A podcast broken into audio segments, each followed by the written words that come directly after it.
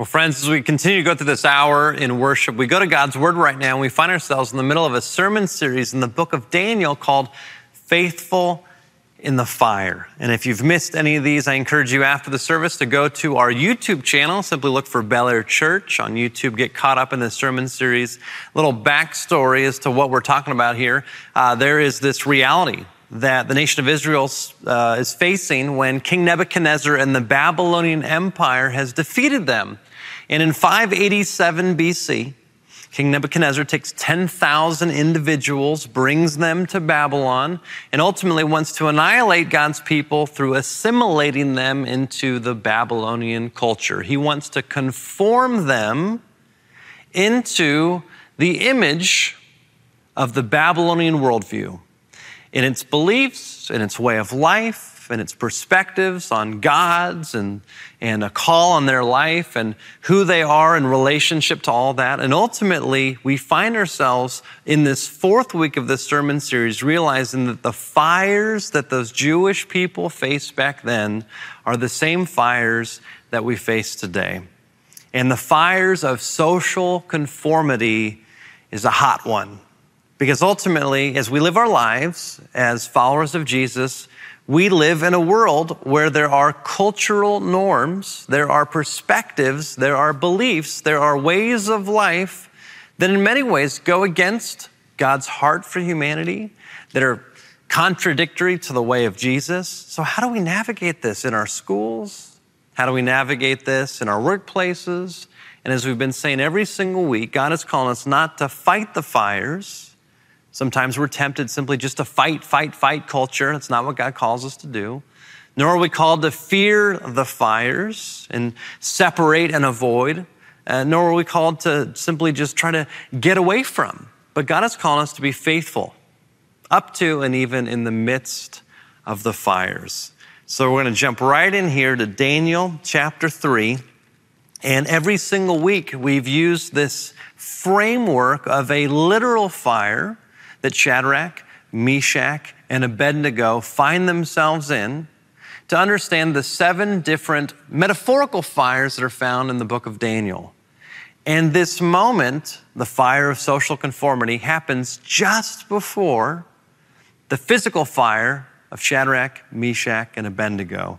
And right now, in this middle sermon in the seven week series, we're going to cover not just the fire of social conformity, but connect to, as we've done every single week, that physical fire that they were faithful in. Let me read for us Daniel chapter 3, beginning in verse 1.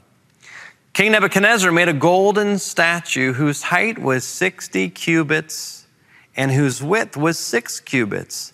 He set it up on the plain of Dura in the province of Babylon. Then King Nebuchadnezzar sent for the satraps, the prefects, and the governors, the counselors, the treasurers, the justices, and magistrates, and all the officials of the provinces to assemble and come to the dedication of the statue that King Nebuchadnezzar had set up. So the satraps, the prefects, and the governors, the counselors, the treasurers, the justices, the magistrates, and all the officials of the provinces assembled for the dedication of the statue that King Nebuchadnezzar had set up. When they were standing before the statue that Nebuchadnezzar had set up, the herald proclaimed aloud, You are commanded, O peoples, nations, and languages, that when you hear the sound of the horn, the pipe, the lyre, the trigon, the harp, the drum, and the entire musical ensemble, you were to fall down and worship the golden statue that King Nebuchadnezzar has set up. Whoever does not fall down, whoever does not worship, shall immediately be thrown into a furnace of blazing fire. Therefore, as soon as all the people heard the sound of the horn, the pipe, the lyre, the trigon, the harp, the drum, and the entire musical ensemble, all the peoples nations and languages, they fell down and they worshiped the golden statue that King Nebuchadnezzar had set up. Accordingly, at this time, certain Chaldeans came forward and denounced the Jews. They said to King Nebuchadnezzar, O king, live forever. You, O king, have made a decree that everyone who hears the sound of the horn, the pipe, the lyre, the trigon, the harp, the drum, the entire musical ensemble shall fall down and worship the golden statue. And whoever does not fall down and worship shall be thrown into a furnace of blazing fire. But there are certain Jews whom you have appointed over the affairs of the province of Babylon Shadrach, Meshach, and Abednego. These pay no heed to you, O king. They do not serve your gods, and they do not worship the golden statue that you have set up. This, my friends, includes the reading of God's word, as we say every week. Thanks be to God.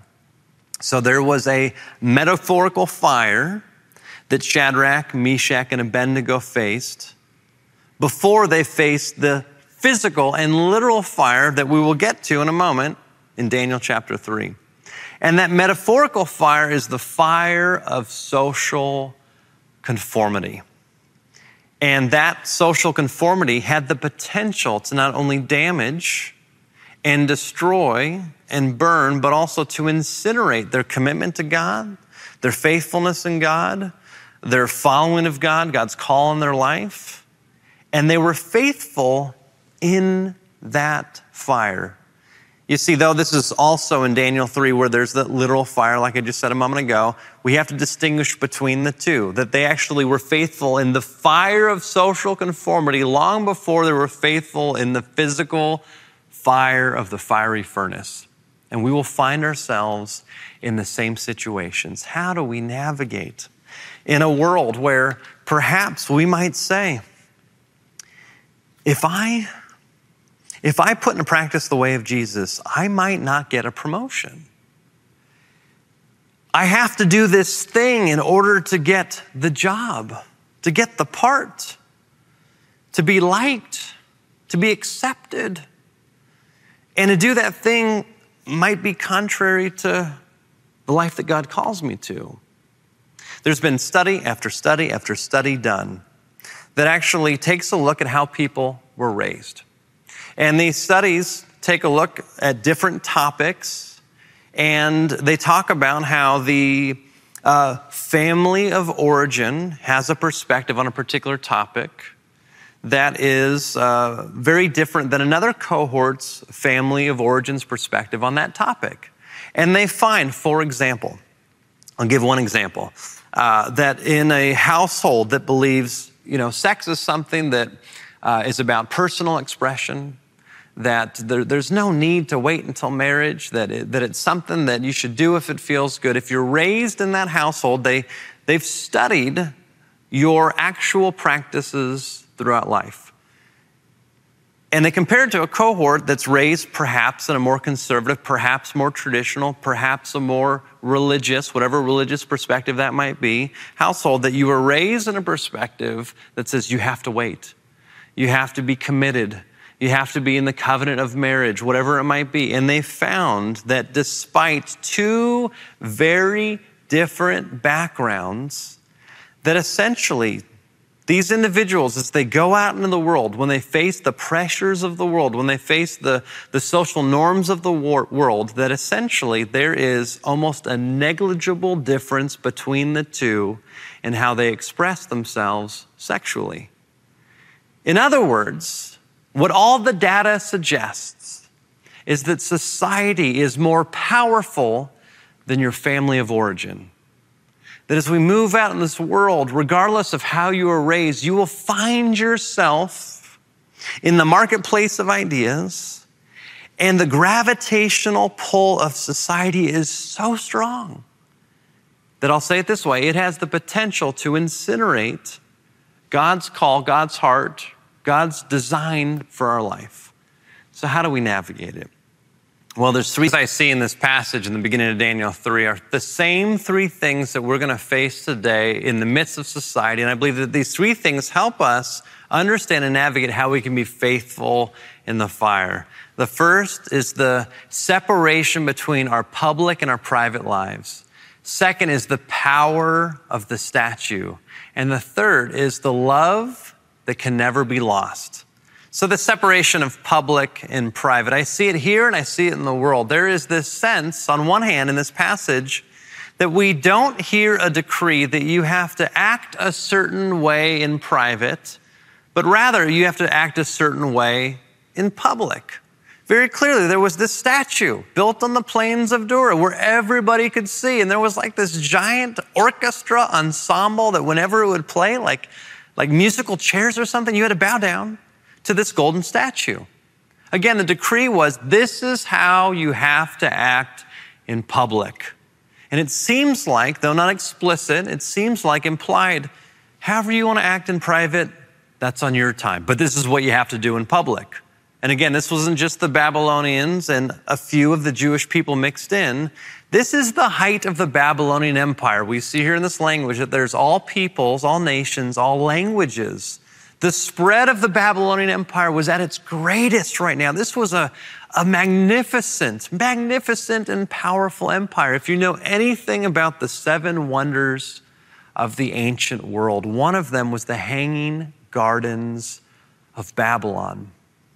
King Nebuchadnezzar was not only the most powerful person on the planet back then, but he would make the top 50, maybe top 25 most powerful, rich, influential people in world history. And so I see back then this separation between how you're supposed to act in public and how you're free to act in private. And I see that in our world today. I get the sense and I'm speaking from my context here in 2022 in Los Angeles, in California, in the United States. And I think this is true of all cultures around the globe that there's this sense, especially in the West, where do what you want on your own time, believe what you want behind closed doors. You're free to do whatever you want, but when you come to work, when you come to class, when you come to the public arena, when you're out in public, this is how we want you to act. And in the same way, what's so interesting back then is that this statue, it doesn't have a particular name. It has this sense that it represents the entirety of the Babylonian worldview, the entirety of the Babylonian way of life. And so, though people might privately believe in different things and have different practices at home, when they gathered in the public square, there needed to be conformity. And that's why this was such a great fire. That's why, for them, they needed to be faithful in the fire. And notice, they didn't fight the fire, they didn't fear the fire, they didn't avoid the fire, they were faithful in the fire. And even in the public square, their faith they couldn't keep private because they knew that the life that God called them to wasn't just a private faith, it was a way of life. They knew that in every single area of their life, how they talk, how they walk, how they dress, how they eat, how they interact with others, how they view themselves, how they view their work, how they view God, how they view people different than them, how they view other believers was an all encompassing fully encompassed, saturated way of life. And they couldn't separate their private faith from their public expression. And today we have a choice. Do we keep our faith private or do we live our faith out in the public square? You know, what's interesting is that right now there is this, uh, there's this perspective it could be summed up this way that all truth is valid. And there is this sense that the dominant worldview in culture today is that uh, your truth is your truth and my truth is my truth, and it doesn't matter uh, as long as we acknowledge that when we gather together, that no one of us can make an exclusive truth claim. There is no absolute truth, culture says. But the remarkable thing, when you think about it, is that that claim that there is no absolute truth is actually an absolute truth claim. Because to say there is no absolute truth, by definition, is an absolute truth. And to have a perspective that says there is no absolute truth and all truth claims are valid falls apart when one person comes forward and says, I have the truth. And I've noticed that actually in pluralistic societies, actually they're very rigid that they're actually not very inclusive. They're only inclusive to people who also define inclusivity the same way. They're only inviting to the people who have the same particular perspective. And what's so remarkable is that there is this contradiction that we have to be sober enough to say that any truth claim, in a sense, is an absolute truth claim. The question is, which one is true? And so this leads to the second point the power of the statue. Again, take a look. It says that whenever, verse 7, the peoples, not just some, not just the Babylonians, when all the peoples, who are the peoples? This could be millions of people from various faith backgrounds, different nations that the Babylonian Empire had conquered and was now assimilating. All the peoples, when they heard the sound of the horn, the pipe, the lyre, the trigon, the harp, the drum, and the entire musical ensemble, all the peoples, all the nations, all the languages, they fell down and worshiped the golden statue that King Nebuchadnezzar had set up. Talk about power. You know, something lacks power when it lacks the ability to move somebody else. It has power when it has the ability to move people, to change their behavior, to conform them to something. If I can mix metaphors here, the gravitational pull of this idol, the gravitational pull of this statue, had the ability to catch every single person in its orbit. And the same was true for them, and the same is true for us today. And so, in the same way that the powerful idol back then had this gravitational pull to cause everybody to be caught in its orbit, there is this gravitational pull of society today. Whatever society you live in that has the gravitational pull to cause you to be caught in its orbit, and we have a choice. Will we allow it to cause us to fall down and worship it? Maybe not a physical statue, but do we worship our culture? Or do we faithfully follow God into our culture? Now, again, the first point there is this temptation to keep our public expression separate from our private faith. And whenever we feel as we move out in the world, you know, I, have got to keep my faith to myself. I just, you know, I gotta, I gotta toe the company line. I've gotta do this to get ahead. I've gotta say this to get the part. I've got to act this way. I've got to post this on social media to be accepted, to be liked, to not lose my influence. Whenever we do that, essentially what we are doing is we are bowing to our culture. In the same way that all the nations, all the peoples, all the languages bowed to that idol, essentially we are doing the same thing. There could be movements that move throughout our nation, move throughout our world. There could be different worldviews. And if we get caught up in those things without asking God, God, is this from you? I love how in 1 John it says to test the spirits to test, to test, to test, to seek to understand is this from God? When we don't do that and we keep our faith private and we just kind of go the ways of the world, left and right and up and down, in a sense, we are bowing down to, we get stuck in the gravitational pull of the idols of our culture. And I love how the word uh, gravity and weight actually plays itself out in the Hebrew language, and it's the word kabod. You see, we translate that word kabod into the word glory. And what's interesting is that everything, every idea, in a sense, has glory. It has weight to it, it has matter to it, it has significance to it. And as you study world cultures, as you look throughout world history, as you look throughout the, the ebbs and flows of society's views, we give more weight to certain perspectives, and over time, perhaps the weight or the glory of those perspectives begins to wane. And ultimately, there is this sense that what we give most weight to, what we believe is most significant, what essentially we believe is the most important thing, by definition, is what we come to love. And this leads to the third point to love something that can never be lost. You see, as we move through our life, I believe, and we'll get much deeper into this next week in the fires of discernment, that what we love actually changes how we think, how we speak, how we see.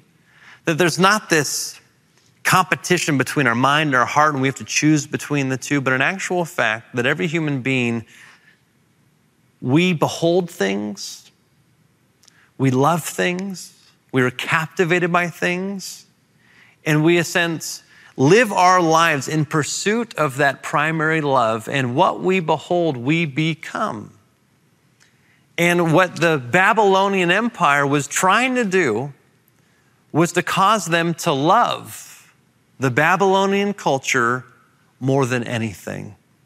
And ultimately, speaking to extremes, which scripture often does to make a point, King Nebuchadnezzar gives them a choice. Do you love the Babylonian culture or do you love your life? You see, that's the most extreme option you could lay out. He doesn't say, Do you love Babylonian culture or do you love your job? Which can be, in some cases, what's at stake. He didn't say, Do you love uh, the Babylonian culture or your good reputation? which is sometimes for us what's at stake, he goes beyond that. He says, Do you love the Babylonian culture, the Babylonian way of life, the Babylonian worldview, or do you love your life? Because if you don't bow down to this, you will lose your life. And what's so remarkable is that Shadrach, Meshach, and Abednego had a love that couldn't be lost. And the love that they had was different than the rest of the peoples, who I believe at the end of the day, what they loved the most was their life. They loved their life more than anything. And to preserve their life, they made decisions. To preserve their life, they chose to forsake in the public arena perhaps their private faith that they had had for generations. Again, this was multiple nations that had now been conquered by the Babylonian king. They sacrificed all of that because they loved something greater, and that something greater was their life. And yet, Shadrach, Meshach, and Abednego, they loved something more than their life, and it was their Lord. And ultimately, they were willing to lose their life because they knew that they couldn't lose the one that they loved, and that was God. And this led them into the fiery furnace. We've been talking about this each week. Remember Shadrach, Meshach, and Abednego? They were faithful in the fire of social conformity. They didn't keep their faith private. They expressed their faith publicly that caused them not to bow down and worship the Babylonian gods or this false image. They knew the power of the Babylonian culture but they didn't allow the gravitational pull of any other love, even the love of their own life, to cause them to get caught up in that. They loved something greater that they couldn't lose, and that was God's self. And they find themselves now before King Nebuchadnezzar, and King Nebuchadnezzar is furious. Verse 13. And he commands Shadrach and Meshach and Abednego to be brought in. So they brought these men before the king.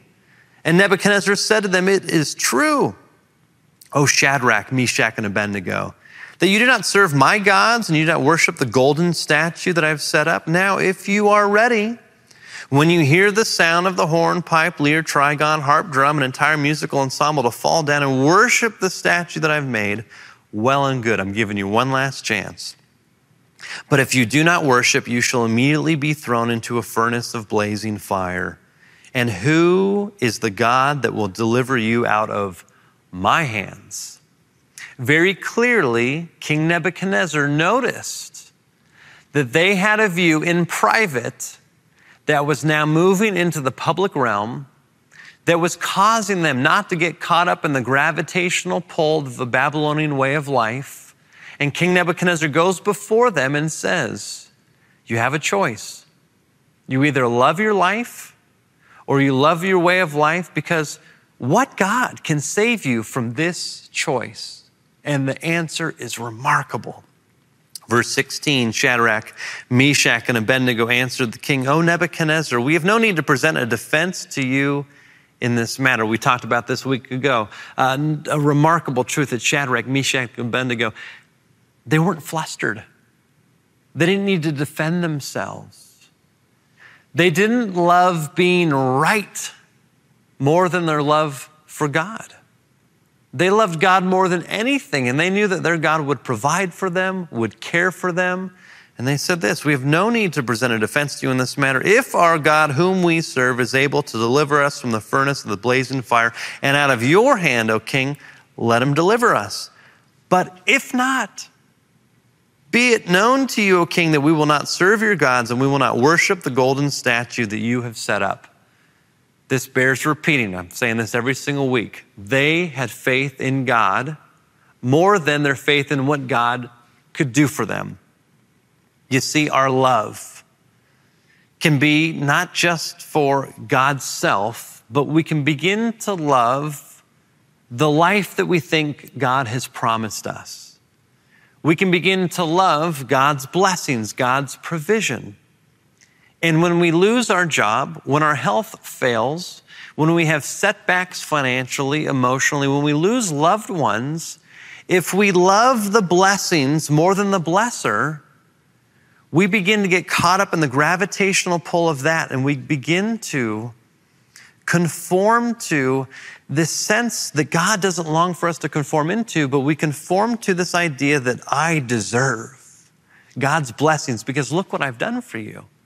But Shadrach, Meshach, and Abednego, they loved God more than what God would provide. And they said, God can save us, but even if God doesn't, we're still going to worship our God. King Nebuchadnezzar was furious. We've been talking about this each week. And if you haven't heard, he orders the fire heated up seven times hotter than normal. He throws them into the fire. And then something amazing happens. He gets up and he cannot believe what he sees. It's not just three men, but four Four men are unbound, walking in the middle of the fire, and the fourth one looks like a God. We've been saying every single week that all the evidence points that the one who's in the fire with them is the pre incarnate Son of God. This is Jesus, 600 years before he was born. If you want more explanation, go back to the first week when we started Faithful in the Fire series, the fire of another kingdom. I dive deep into that. But the remarkable truth is that they have this love for God that cannot be lost, even when they're willing to lose their life. And God's strategy to save them isn't to fight the fire, isn't to cause them to avoid the fire. He meets them in the fire. And they come out of the fire. King Nebuchadnezzar pulls them out, and he cannot believe what he sees. They're not burned, their clothes are not singed, there's not even the smell of smoke coming from them. This powerful fire that burned the guards as they were in the haste throwing them in had no power over them.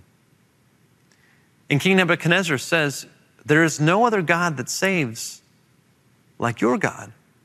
He sent his angel to rescue you, who is the ultimate angel of the Lord. This is Jesus the Christ, the pre incarnate Son of God, who meets us in the fire. And King Nebuchadnezzar begins to turn his heart, turn his faith away from the Babylonian gods. That just prior he was saying, everybody bow down and worship. He begins to put his faith in the God of the Bible. The fires are real out there. The power of culture is massive out there. There's a pressure to keep your faith private. But something remarkable can happen in your life and in other people's lives when you faithfully follow Jesus every day and everywhere with everyone. And the way of Jesus is never judgmental. The way of Jesus is never prideful. The way of Jesus is never controlling. The way of Jesus is never revengeful or self righteous. And sadly, self proclaimed Christians so often misrepresent Jesus when they go out in the world as judgmental, as self righteous, as being right and you're wrong. And I never see Jesus, I never see Shadrach, Meshach, and Abednego, I never see Daniel doing that. They have a level of respect, of authority, of being in the midst of culture, in the world, but not of it.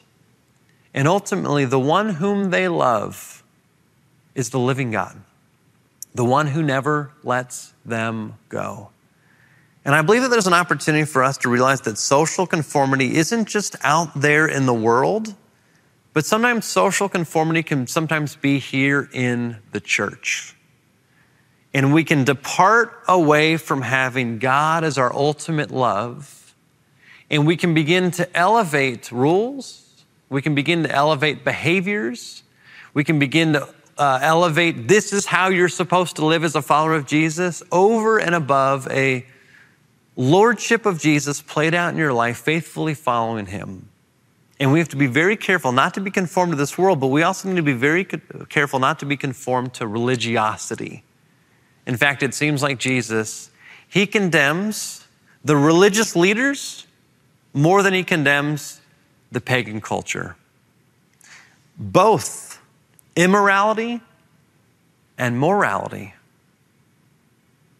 are strong pulls away from faith in our loving God. We're called to repent not just from our unrighteousness, but also from our self righteousness. The book of Romans says that we all fall short. We're all in desperate need of God. And when we realize that we can only be conformed not through our good deeds, we can only be conformed not through us striving to just be better, but we can only be conformed through the power of the Holy Spirit. When we come in brokenness and say, I fall short, I'm desperate, I need you. I'm part of the problem in the world. I'm part of the problem in society. I'm part of the problem in my family. I'm part of the problem in my workplace. Jesus, conform me. And we can begin to live out what Paul says in Romans chapter 12. Do not be conformed to this world, but be transformed by the renewing of your mind. For this is an acceptable act of worship. Worship means you simply give worth of your time, of your energy, of your focus, of your love and what you love the most, that's what you worship. And what you worship, you become. Let us worship the one whom can never be lost, who never loses us. Let's pray. Jesus, I thank you for your love, and I thank you that you enter into the fires of our lives faithfully out of love for us. Even when we had our backs to you, you came to this world, you demonstrated the most beautiful way to live. You brought the margins in. You dismantled religiosity, you dismantled legalism, and you brought your life full of both grace and truth. Jesus, you laid down your life for us, having lived the life that we should have lived, dying the death that we deserve, but defeating death, giving us your record, your righteousness. May we, through faith alone, be conformed more and more in the image of you, Jesus, through the power of your Spirit, now and forevermore. In Jesus' name I pray. Amen.